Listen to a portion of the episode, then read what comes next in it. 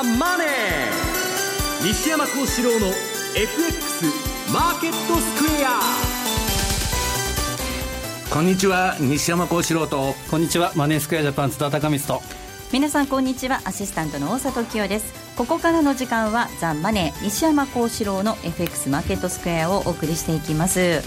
さて西山さん、はい、増税延期そして解散総選挙へという流れになってきましたね。はい。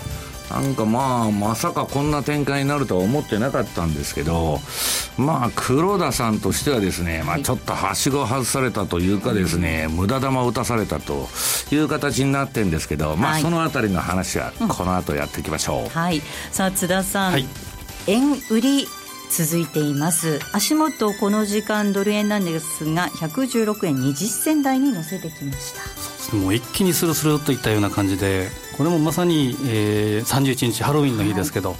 まあ、奇襲緩和があってからそれからちょっと押しめもあるかなと思ったところが、押しめらし押しめもなく来ているような感じですね。まあ、一時114円台にまで円高進むというか円高円が買われるところもあったんですが、まあ、一気に115円そして116円乗せてきたという格好です。さて番組ではリスナーの皆さんからのコメント質問をお待ちしています。え投資についての質問など随時受け付けております。えホームページのコメント欄からお寄せください。ザ・マネーはリスナーの皆さんの投資を応援していきます。それではこの後午後4時までお付き合いください。この番組はマネースクエアジャパンの提供でお送りします。それでは、ここで今日のマーケットを振り返っていきましょう。大引けの日経平均株価なんですが、4日続伸となりました。えー、終値98円4銭高い17,490円83銭となりました。えー、安かったんですが、切り返しまして、えー、結局プラスべけとなっています。7年4ヶ月ぶりの高値です。えー、そしてトピックスなんですが、10.90ポイントのプラス1400.41です。東証一部の売買高は概算で29億5471万株。そして売買代金ですが、3兆3000えー、38億円となりました。東証一部の値上がり銘柄数が1148、えー、対して値下がり銘柄数が556、そして変わらずは130銘柄となりました。え業種別見ていきますと、今日は33の業種のうち32業種がプラスとなりました。上げ幅大きかったのが不動産、金属、精密など、一方、石油製品の、えー、一業種のみマイナスとなりました。それではまずはここで、えー、本日のマーケットの外況引け後の情報につきまして、マーケットプレスから引き続き、今野記者に伝えてもらいます。今野さん、お願いいたします。はい、えー、簡単に外況を振り返りますと、おまあ、日経平均株価今ありましたね、4日続伸ということで、えー、まあ、朝方は今日は S q 算出、日経平均先物ミニ、ミニ先物とオプションの S q 算出日ということで、朝方は買い優勢で始まりまして、はい、日経平均17,500円、節目を突破する場面もありましたと。えー、ただ、買い一巡後、徐々に伸び悩みとなりまして、日経平均マイナスに転じましたが、ただ、5番に入ってからまたこう盛り返した形ですね。はい、で、引けにかけて、まあ先ほどもありましたが、為替相場がじわじわっとさらに円安、116円台の前半、円安方向に触れたということなども相まって、えー、日経平均も結局またちょっと引き締まって終わったと。まあ、17,500円にはちょっと届かなかったですけどね、はい、その寸前まで、えー、盛り返して、えー、4日続伸と終わりま、で終わりましたと。まあ、S q 算出でありまありましたんで、ええ、売買代金も3兆3000億規模ということでだいぶ膨らみましたね、またね。えー、で、1週間の累計としましては610円ほど上げたという形になりまして、はいえー、月曜日だけちょっと安かったですけどね、あの、その後、火、水、木、金、ずっと上げ続けた1週間ということにもなりますか。はい、まあ、外気はそんなところでしょうか。あとは、引け後の開示情報、2社ほど決算発表をご紹介します。一、はい、つは、まずはですね、うん、松本清ホールディングス、はい、ドラッグストア最大手ですね、3088が、今3月期の第2四半期決算発表しまして、売上高は1.5%減、減収です。えー、2346億、純利益は28%減、41億ということで減収減益でした。3月期通期予想下方修正しました。売上高5100億と従来予想してたもの4900億、200億円引き下げました。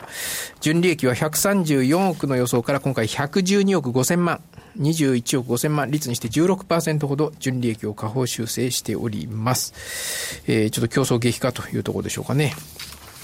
あともう一社が、スカイラーク3197、直近上場。と言っていいですかね、まだね。えー、っと、こちらが3197ですね。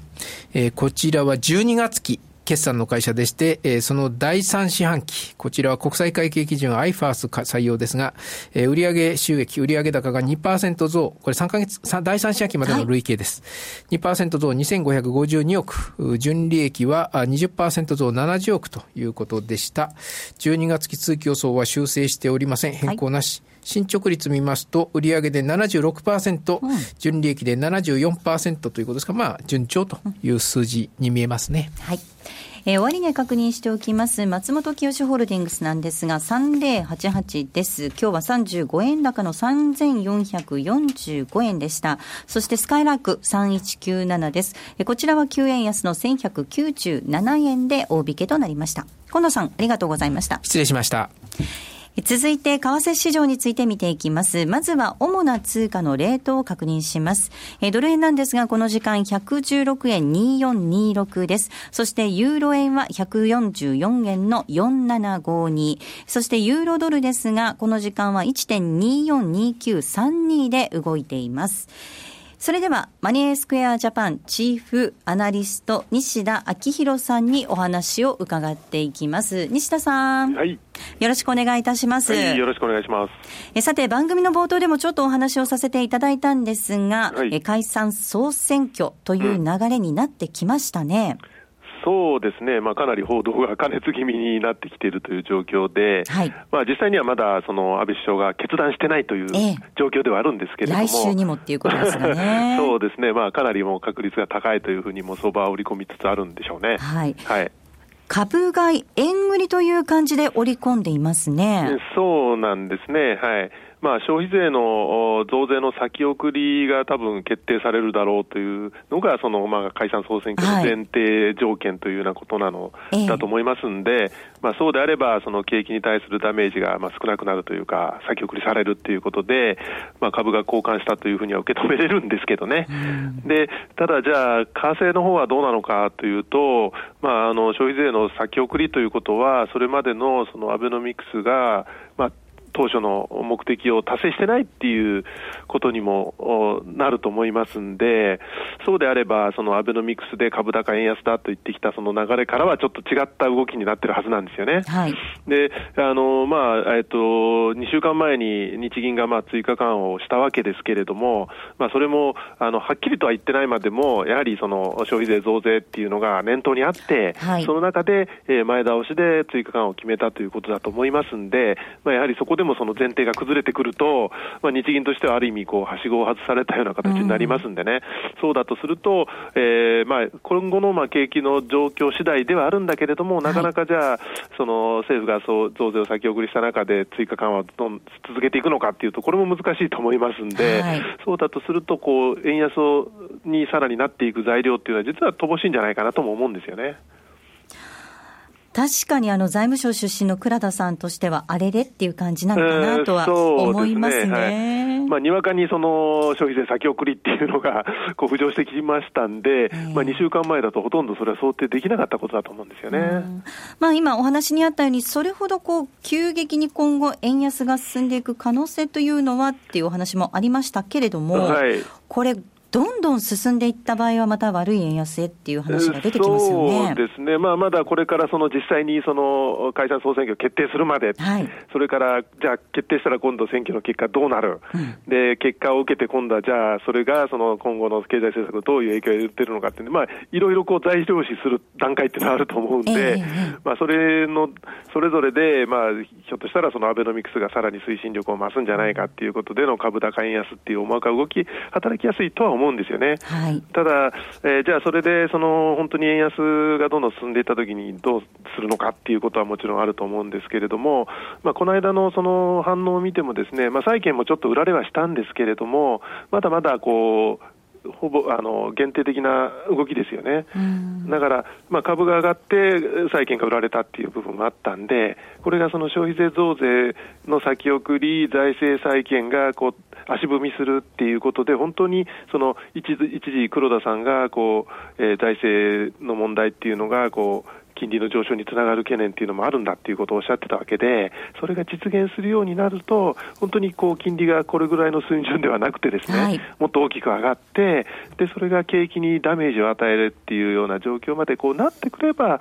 さすがにこれは悪い円安なので、何かその政策的に止める必要があるっていうような判断に傾くと思いますけれども、今の段階では、その実体経済に悪影響が出るような状況ではないと思いますんで、ええ、まあ、そこはちょっとまだ先なんだろうなという感じですよね、はい。まあ、国内はこのように先がちょっと見通しづらい状況もあるわけなんですが、はい、相場の注目点としては、やはり今後、アメリカということにやはりなってくるんでしょうか？そうですね、もともとその夏場からずっとこうドルが買われてきて、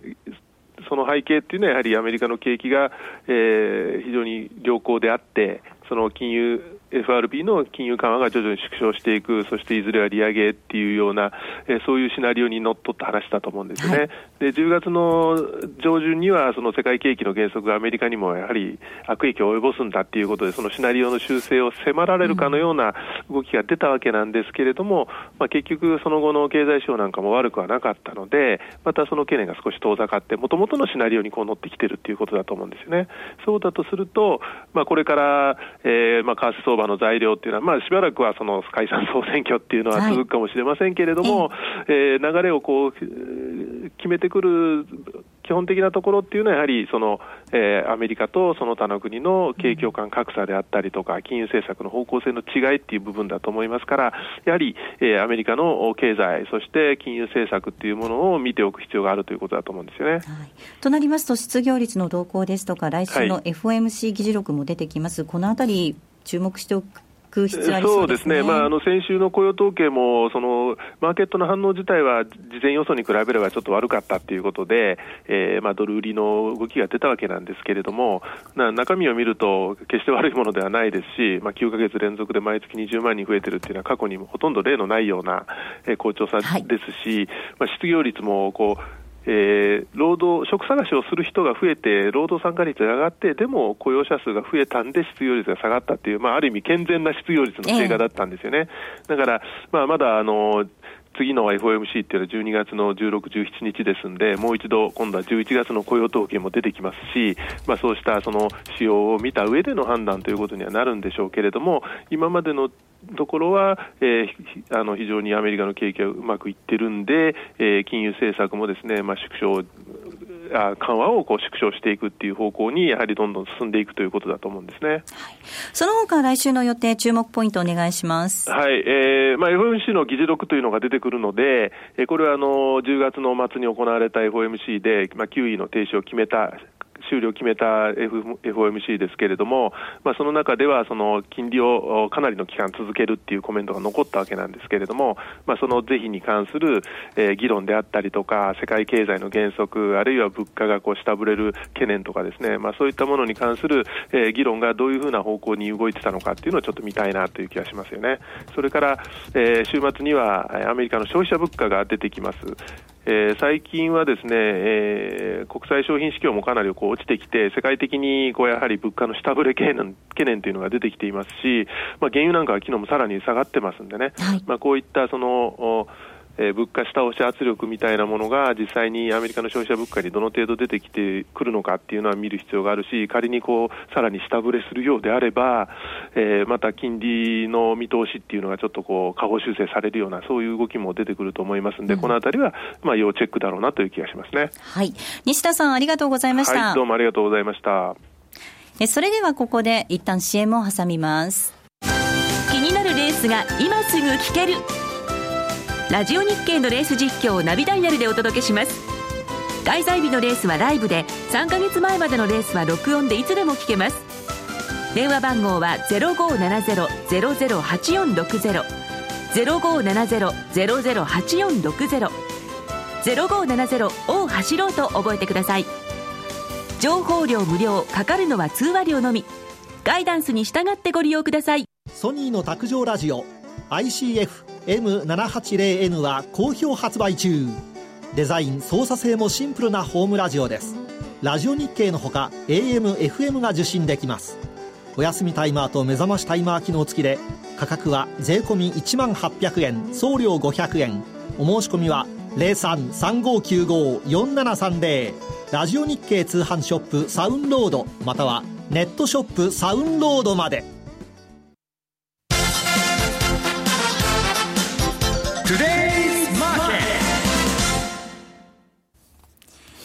それではこのコーナーでは西山さんに足元の相場について解説をいただきます。西山さん、はい。えーここではのお話なんですが、まあ、はい。冒頭にもありましたが、黒田さん、ちょっと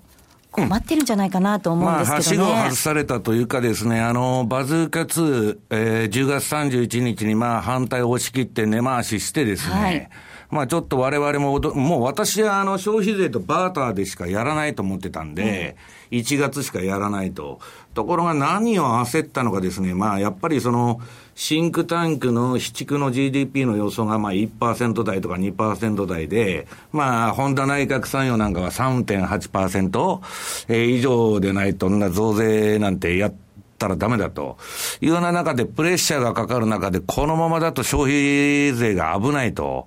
いうことでやったと思うんですけど、安倍さんの方が上手なんですね。これはですね、だからまあ、はしご外されたみたいな形になっちゃってですね、ちょっとややこしいことになっちゃったなということですね。はい、須田さん、来週月曜日にはいよいよ GDP の発表を控えていますね。はい、そうですね、まあ、ほぼほぼですけど、悪いだろうと、で17で GDP8 時50分にあって、でそこで決定ってことじゃなくて、18日に本田さんとまた会合を開くと、はい。はい、で19に年内解散かというふうなことで、もうだから、本田さんと会うっていうことは先送りと。もうそうです。ね、もうほぼほぼ決まってるんじゃないかなと思うんですけどね。あの本来だったら、まあ、経済のことを抜きにしてね、はい。本来だったら、何を言そんなってるんですか、大沢さん、経済学の大沢さんって言われて何言ってるんですか、違うんですよ、はい。本来だったらですよ、こんはない。一つのシングルイシューでね、解散・総選挙なんて、いや、だから、おかしな話ひょうたんから細解散と言われてるんですけど、いや、増税してですね、はい。その真を問うっていうならわかるんですけど、ええ。先送りして選挙と。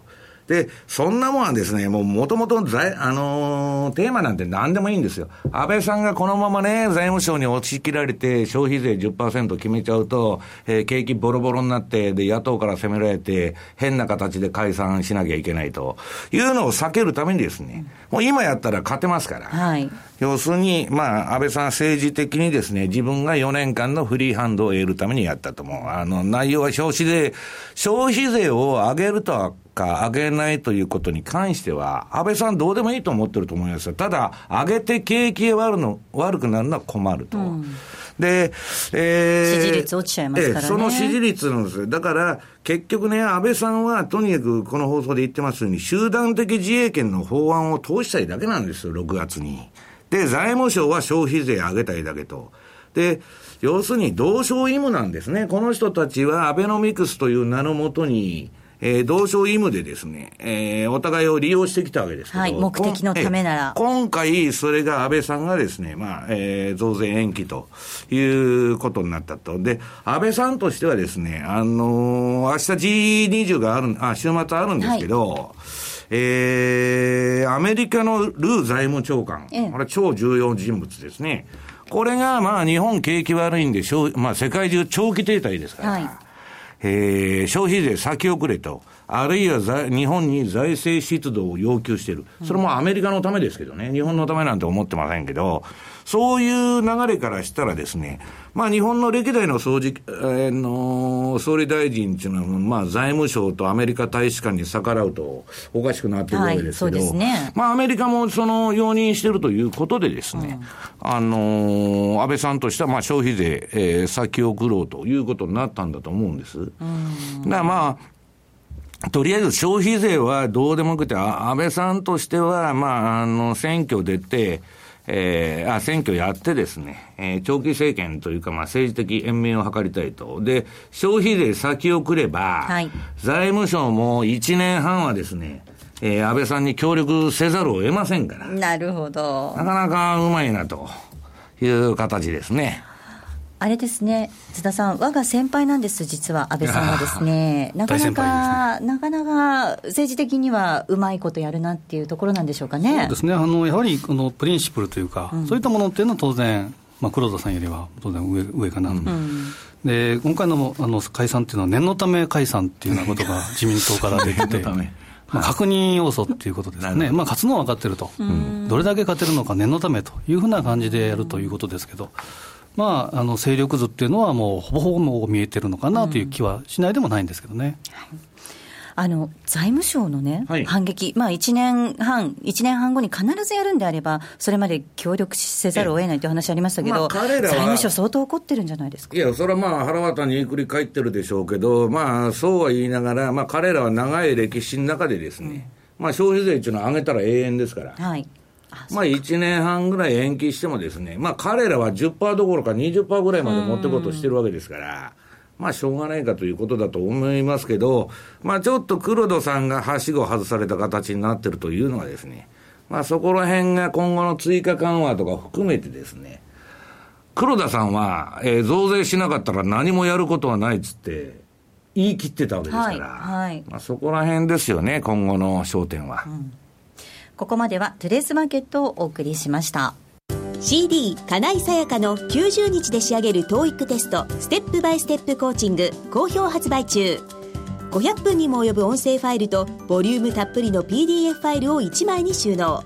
しっかり確実にテストに向けた指導を受けることができます。お値段は税込5400円送料500円お申し込みお問い合わせは0335954730ラジオ日経通販ショップサウンロードまで。ラジオ日経のネットショップサウンロードでは期間限定でラジオ日経60周年記念グッズを発売中です。大人気の公式キャラクターラニーのトートバッグ60周年記念バージョンをはじめラニー T シャツや競馬名実況 T シャツなどここだけの記念グッズがあなたの手に。売れ筋ナンバーワンは名実況踏み切ってジャンプ T シャツ。売り切れの場合はごめんなさい。ネットショップサウンロードで検索。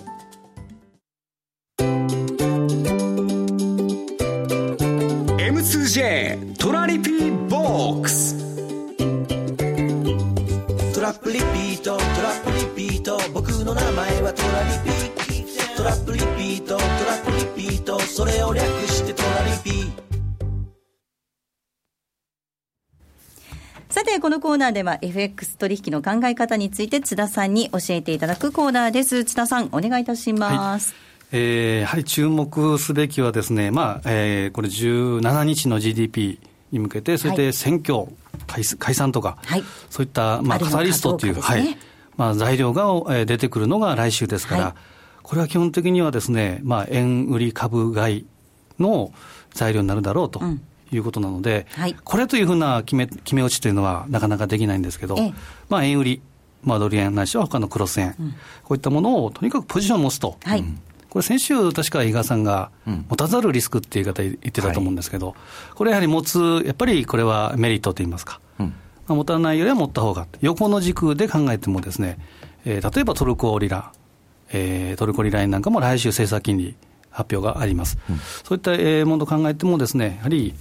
えー、月曜日前にポジションを持ってみるのもいいんじゃないかなというふうには思いますね、はい。まあ、特にドル円なんですが、えー、この時間は116円。30銭台伺う動きとなっていますけれども、どこでこうエントリーするかですよね。そうですね、これはですねよくおしめ待ちにおしめなしっていうのがまさにあるんですけど、こういう相場っていうのはまさに順張りでいくと。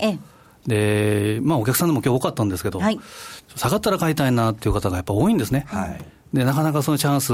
が、えー、取れずに、そのままスーッといってしまったと。で、よく言うのが、あの、急ぎの順張り、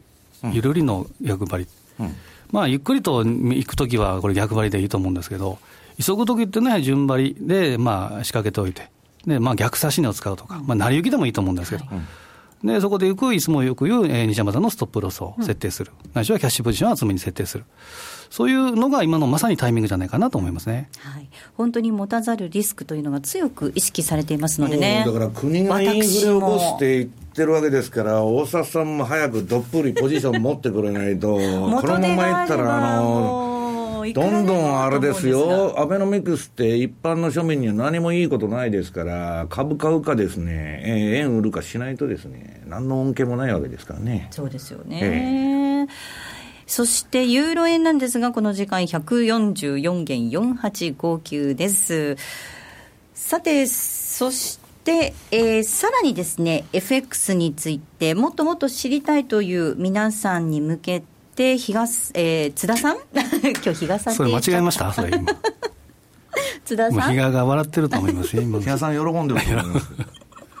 なんで私、いつも間違えちゃうんだろう。2文字だから。2人が一緒にいたら大丈夫なのかな。本当ですか私だけじゃない、ええ、よかった。えということで、沖縄でイベントがあるということですね。はいはい、これが12月の13日、はい、えー、土曜日の、えー、沖縄市民会館の中ホールで、12時半から16時まで、はい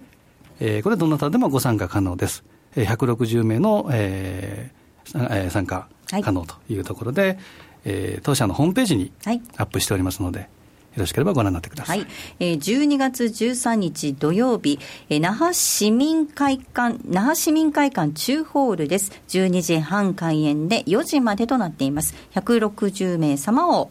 ご招待ということです。第1部はトラリピで資産運用 FX の基本を学ぶということで M2JFX アカデミア副学長の西田慎さんがお話をしてくださいます。そして第2部なんですが、こちらはメンソーレこれ、しんちゃん。はい、はい、しんちゃんと。沖縄ではもう有名な、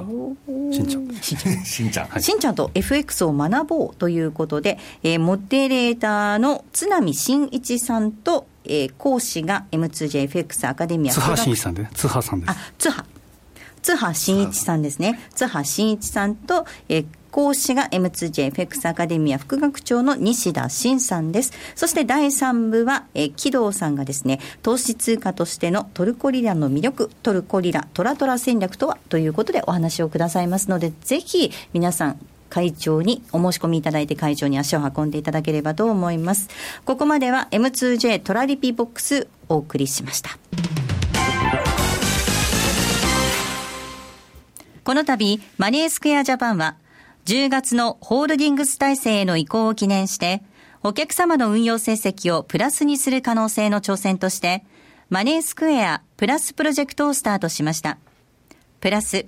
それはお客様の運用成績をプラスにする可能性への挑戦。プラスにこだわる理由。お客様の資産がプラスになることがマネースクエアの成長につながる。プラスにさらなる可能性をホールディングス体制を礎により広く可能性を模索するというプラスに込められた思いを一つずつ形にしてまいります。プロジェクト第1弾としまして、通貨戦略に新しい可能性をのもと、9月20日より新通貨ペア、トルコリラ円の取り扱いを開始いたします。高金利で価格帯の安さと変動の大きさを合わせ持つ新興国ならではのダイナミズムこそが大きな魅力であるトルコリラ。当社にこれまでなかった特徴を持つ通貨ペアであり、当社独自の発注管理機能、トラリピにもマッチしている通貨ペアです。今後のマネースクエアプラスプロジェクトにご期待ください。マネースクエアジャパンが提供する外国為替証拠金取引は、外国為替相場の変動や各国市場金利の変動により損失を被ることがあるほか、その損失は投資金額を上回る恐れがあります。また、トラップリピート違反団は取引の利益を保証するものではありません。取引説明書をはじめ、契約締結前交付書面などの内容を十分にお読みいただき、ご理解の上お取引ください。なお取引に際しては所定の手数料がかかります。金融商品取引業者関東財務局長金賞第2797号株式会社マネースクエアジャパン西山幸四郎の FX マーケットスクエア。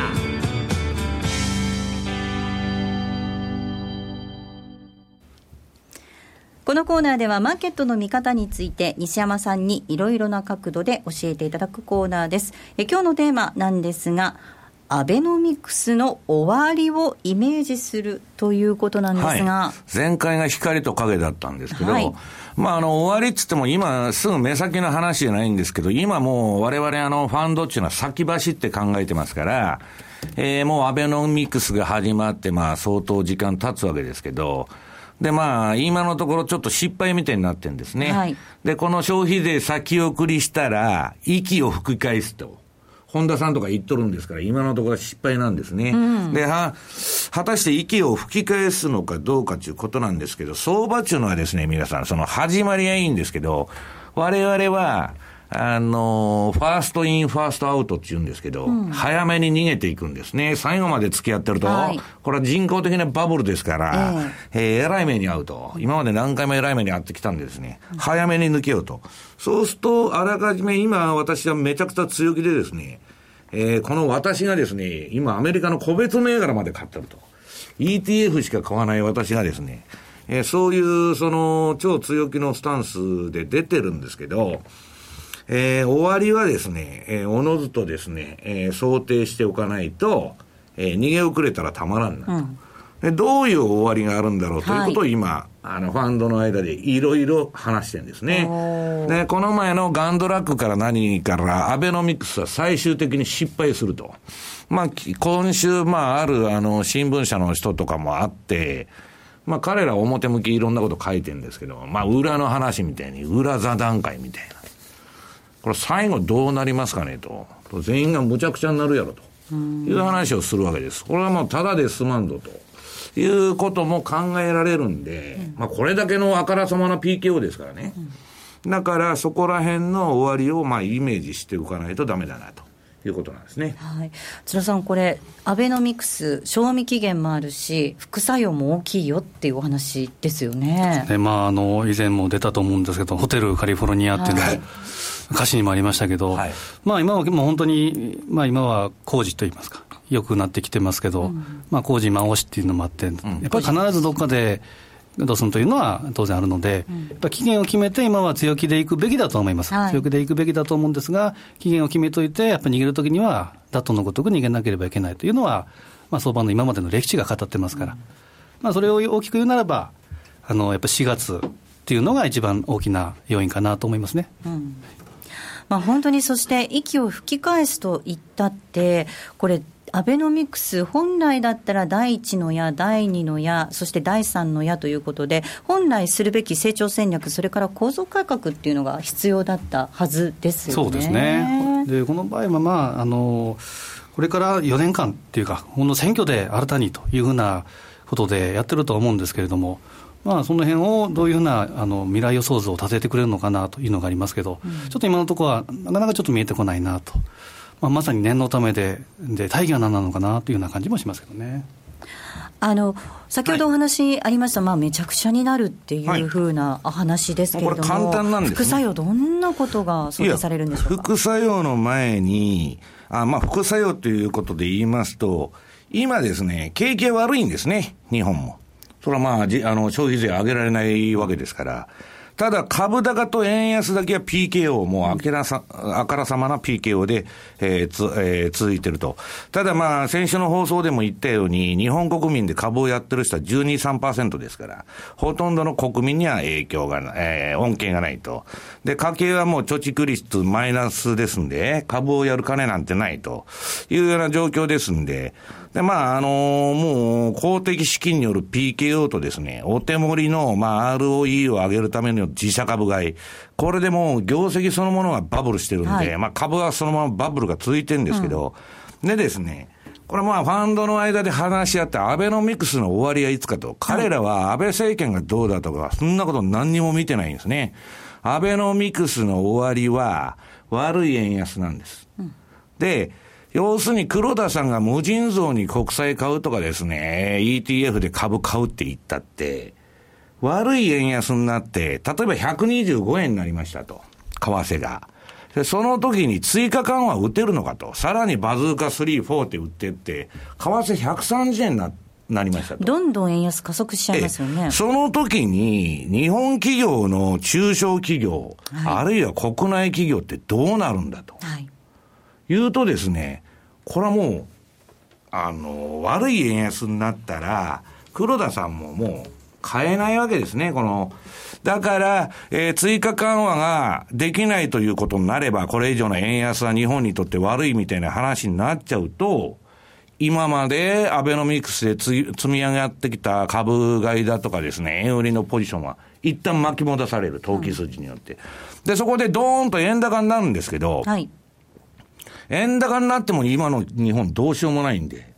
また今度変な悪い円安みたいになっちゃうんじゃないかなと。で、変な悪い円安になるかどうかは別として、まあ黒田さんとしては、これ今バズーカ2やったりデフレマインドからの脱却を歌ってますんで、口が裂けても円安牽制なんてできないんですね。うんそうすると、この今、バズーカ2、まあ、無駄玉かなんか知らないけど、打っちゃったのはいいんだけど、えー、今日も116円突破と。はい。で、このまま止まらなくなったらですね、えー、120円、125円って言ったらですね、本当に追加緩和なんかできるのかと。うん、それはできないと思ってるんです。だから、一旦はそこで終わると。で、そこで良い円安は終わりで、次のストステージの円安は、悪い円安が始まると。いうのをみんな言ってんですね。で、私はもう対極的に円を売るスタンスというのは、もう当分変えませんけど、うん、まあそこら辺一旦ポジションの巻き戻しがですね、ええー、まあ、この先まだ、もうちょっと先になると思いますけど、出てくるんじゃないかなと。うん、それは、やっぱり為替レートが、えー、仮に120円超えてくると。はい。これまずいことになるなというふうに思ってます。はい。120円を超えてきたあたりで、まあ、悪い円安論という話になってくるという15円超えてきて、すでに始まってますけどね。そのドルの上値、まあ、もちろん上がったものは必ず調節するとは思うんですが、はい。はい、どれぐらい見ていらっしゃいますか？私はもう120円は時間の問題だと思ってますけど、で、あのー、今週私、レポート書いて、まあ、ドルはどこまで上がるのかというレポートを書いたんですけどですね、あのー、これまあ、変動相場制以来の動きで、あの、60ヶ月移動平均、はい、5年移動、えー、5年移動平均ですね。これの、プラス30%とマイナス30%が、えー、円安、円高の限界値なんです、これまでの。で、今、プラス30%っていうのは116円69銭。昨日の段階で。はい。ここら辺まで来ると一旦普通は円安止まっちゃうんですね。ただ、あの、今までの動き見てるとオーバーシュートしますから、2、3円は。あの、147円66銭の時も、えー、79円75銭の時もはみ出てますから、うん、まあ120円ぐらいは言ってもおかしくないだろうと。なこれはもう私は、えー、来年の4月まで、えー、120円はつけに来るんじゃないかというふうに思ってます。で、私の周辺のファンドもみんなそういう見方ですね。津田さんはどんなふうにご覧になってますそうですね、ちょっと二通り見てるんですけど、まあ、例えば、まあ、解散というふうなことも言ってる安倍さん。で、えー、第一で安倍政権の時えー、もうちょっと失意のうちに終わりましたけど、はい、その時の日経平均が1万7000円で、ドル円が2007年6月、120円の14というのがありました。はい、でとにかく、まあ、9大点というのはそこだろうなということで、まあ、毎日、日々、首相官邸でもチェックしてるというふうな話も聞きましたけど、うん、で1万7000円は突破しました、日経平均が。で残すはで124円。これはまあ戻す一つの目処としてはこのあたりっていうのも一つ。で、あとは、えー、黒田さんの第一弾のバズーカを打ったとき、はい、これは2003年の4月4日。この時の安値から5月22日のバーナキショックまで。これが大体11円弱ドル円で上がりました。で、えー、増加率、えー、上昇率が11.8%。これも同じような換算すると、ちょうどですね、えー、10月31日、109円の17。これから言うと120円から122円ぐらい。えー、高低差ベースで120円15、うん、上昇率のベースで122円の丸5、まあ、122円、120円、このあたり、えー、まあ西山さんおっしゃった通り、このあたりっていうのが一つの目処じゃないかなというふうに思いますね。もう本当にあのアベノミクスの終わりを皆さん、頭の中に描きながら、乗っておかないと相場にね。それはね、125円とか130円になってですよ、どんどんどんどんバズーカ打ちますと、えー、いうことでできるのかっつったら、うん、まあ、あの、ほとんどの人ができないだろうと。その時にどうすんだと。うん、できませんって言えるんですかと。うん、要するにこの前から言ってるように、黒田さんがもう株買えませんと、追加緩和もしませんって言ったらこの相場終わりじゃないですか。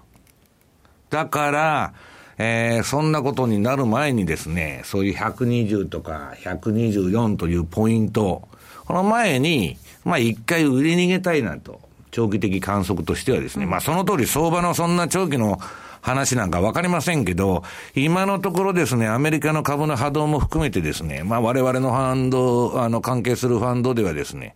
まああの、来年の4月ぐらいまで相場が持つんじゃないかと。ただそれ以降はですね、えー、かなり、えー、不透明ということですね。はい。一方で、ドル円の押し目なんですが、はい、まあ、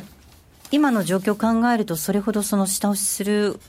ような状況ではないわけなんですが、はい。どれぐらい見ていやもう112円台が精一杯じゃないのと、うん、まあ、心、まあ、目先の話はですね、あってもですね、えー、直近これ上げ幅の、これもまあ、昨日レポートに書いたんですけど、えー、上げ幅の236押しですか、23.6%押し。これがまあ112円台ですから、はい、まあそこまで止まると。まあよほど深押ししたらそれは110円もあんのかもわかりませんけど、私はまあ今のところそこまで見てなくて、とにかく11月梅雨は、えー、強気で大しめを買っていくと。いうことでございます。来年4月に向けてということなんですね。そうですね、まあわれがまさに10月末買い、4月末りってやってたところの10月31日にあのまさに奇襲攻撃、ドカーンといきましたけど、ええ、まあ、これがなくてもおそらく動きはあったとは思うんですけど、えまあ、それに加速されたなと、まさに今の相場っていうのは完成相場、はい、完っていうのはあの完了の完ですね、はい、まさにそういった相場ですが、作られた相場だっていうこともやっぱり認識しておきながら、うん。えーまあ、ドル円はですね、先ほど西山さんもおっしゃった通り、えー、数字もありますし、10月15日の安値から今の高値、38.2%押しが大体102円ぐらいですか。あ112円、すみません、はい、112円ぐらいですから、このあたりの下げは当然。382が110円台かな。で、236が112円台。38.2が100、冷やし、まあ、どのペースで見るかですけど、そうかそうか、僕と取ってる幅が違う、ね、そうですね、冷やしの、はい、10月15日の38.2が112、このあたりまではやっぱり下げるんだということを想定に入れながら、この辺はやはりキャッシュポジション、余剰残高のやはり余裕を持ちたいところですね。ここまでは西山幸四郎の FX マーケットスクエアをお送りしました。気になるレースが今すぐ聞ける。ラジオ日経のレース実況をナビダイヤルでお届けします。開催日のレースはライブで、3ヶ月前までのレースは録音でいつでも聞けます。電話番号は0570-008460。0570-008460 0570を走ろうと覚えてください。情報量無料かかるのは通話料のみ。ガイダンスに従ってご利用ください。ソニーの卓上ラジオ ICF-M780N は好評発売中。デザイン操作性もシンプルなホームラジオです。ラジオ日経のほか AM、FM が受信できます。お休みタイマーと目覚ましタイマー機能付きで価格は税込1万800円送料500円。お申し込みは0335954730ラジオ日経通販ショップサウンロードまたはネットショップサウンロードまで。M2JFX 投資戦略。さて、このコーナーでは来週に向けて M2J の FX 投資戦略を伺っていきます。津田さん、お願いいたします。はい、えー、これも繰り返しになるかもしれませんが、やはり、えー、イベントが来週、大きく、大きなものが予定されているということで、はい、持たざるリスク、で持つメリットということを考えて、クロス円、はい、えー、ないしはドル円、うん、まあ、円を売ると。えー、いうことですね。これは、まあ、ちょっと高義な意味で言えば、円を売って、例えば株券を買うとか、まあ、有価証券、そういったものも含めてですね、そういう1週間になってくるんじゃないかなと思いますね。何かリスク資産をぜひ持ってくださいっていうことですよね。そうですね、これは持つべき時期じゃないかなというふうに思いますね。はい。どうでしょう、やっぱりこのドル円っていうのは、まあ、先ほどの話にもありましたけれども、はい、強気、強気でいっても良さそうですからね。目先は私もとにかく11月はそんな崩れないだろうと、うん、まあ、あのサンクスギビングからクリスマスにかけて、いやいや、まあ、利食いとかポジション整理が出る可能性があるんで、まあ、そこで押す可能性はありますけど、まあ、また1月高いという話になっちゃってですね、そうそう大きな押しはまあ考えてないんですけど。クロス円という点では、津田さん、どうでしょう、ニュージーランドドル円の動きなんかはどうなんでしょう、ね、実はですね、今週月曜日の、えー、日と私のレポートで、えー、出させていただいたのがニュージーランドなんですね、はい、でテーマがちょっと出遅れ感があるんじゃないかということで、やったところ、まあ、全般的に黒線上げたんですけれども、ニュージーランドもですね今、91円の、まあ、30前後までいきました。すごく上がったんですよね、えー、90円の壁っていうのがですね、まあ、まさに3月から奇数月にずっとこの、まあ、週足のプラス2シグマで負けてたっていうのがあって、まあ、ここで負けたらまたもうもう数か月かかるかなと思ったところが11月、ボーンと抜けた、これはもう一つ上に抜けたなと考えて良さそうですね。うんニュージーランドドル円、本当にプラス2シグマブレイクしてきたっていうことですもんね。ね大きな動きになっています。えさて、来週月曜日にはもっと練られた戦略が M2J で取引されているお客様限定で見ることができますので、ぜひ講座を開設していただいて、レポートを活用していただければと思います。えここまでは M2JFX 投資戦略をお送りしました。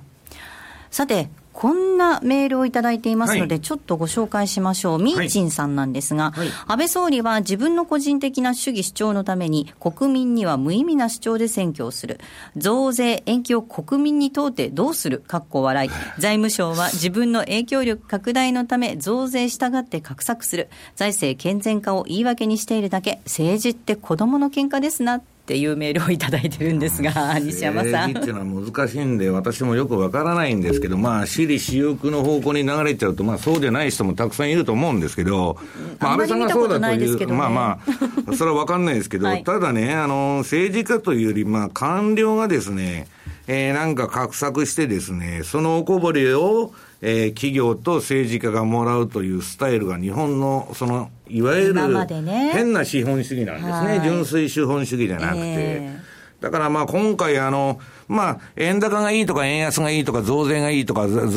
のー先送りがいいとか、人によって立場によって全然違うわけです。例えば、建設業界なんていうのは、えー増税が延期になると、これ予算がないですから、工事が打たれないということで、大反対でね、今、あの、政治家が地元帰って参っとると。なんで増税延期するんだと。普通我々反対なんですけど、消費税なんか、あの、えー上げてもらったら困るという生活が厳しくなると。だけど、建設業界からいやですね、工事が減ると財源がないと工事ができないから、ボンボンやれと。で、彼らは不景気なほど工事が出ますから。まあ、要するに立場によってですね、いろいろ違うと。ただ、あのーに日本の政治スタイルっていうのは基本的にばらまきですから、まあそこら辺の、まあ、あの、どういうんですか？まあ難しいですよね。そうですよねまあ政治っていうのは昔、ロナルド・レーガンが悪であるということを言った。要するに、じゃあジミー・カーターさんみたいに聖人君子がね、えーいい政治ができるかってそうでもないわけです。ですね祭り事ですから、まあ何がいいっていうのは歴史で後を振り返ってわかるんですけど、ただですね、今日本で行われていることは、まあやや馬鹿げてんなと、しらけるなというのはあるんですよね。株高にしてもあからさまな、ここまでですね、先進国が、えー中央銀行は株買いますなんてことはいね、どこにあるんだと。まあいうのもあるんですけど、私はですね、相場っていうのは正義が、えー実現される場じゃないですし、何のためにポジション取ってんだっつったら、儲けるために取ってるわけですから、そこはまあ割り切ってるんですけど、まあちょっとおかしいですよね。そうですね。先ほど津田さんのお話の中で作られた相場っていうお話もありました。本来こんなね、その中央銀行頼みのマーケットじゃいけないわけですけどね。ですね。まあ、本来はそうですけど、まあ、外国人が主役になってたりですね、えまあ、国が主役になってたり。中中央銀行主役の相場ですから。あ今ね。銀行がやっぱりやってますからね、まあ、それにはとにかく逆らうなっていうのがまず鉄則ではあるそういうことです。そうですね。喧を嘩するなと、ファイトするな友達になれということですね、はい。うまくその辺ね、理はい。解して、大札さんには逆らうなと。いうことでこの番組ではそうですね。西山さんに逆らうなじゃないですか？権力を持って持たそれてんなめてください、ということで変な終わり方になっちゃいますがそろそろお別れのお時間です、ここまでのお相手は？西山幸四郎と、マネースクエアジャパン津田隆美と。大里清でした。さようなら。この番組はマネースクエアジャパンの提供でお送りしました。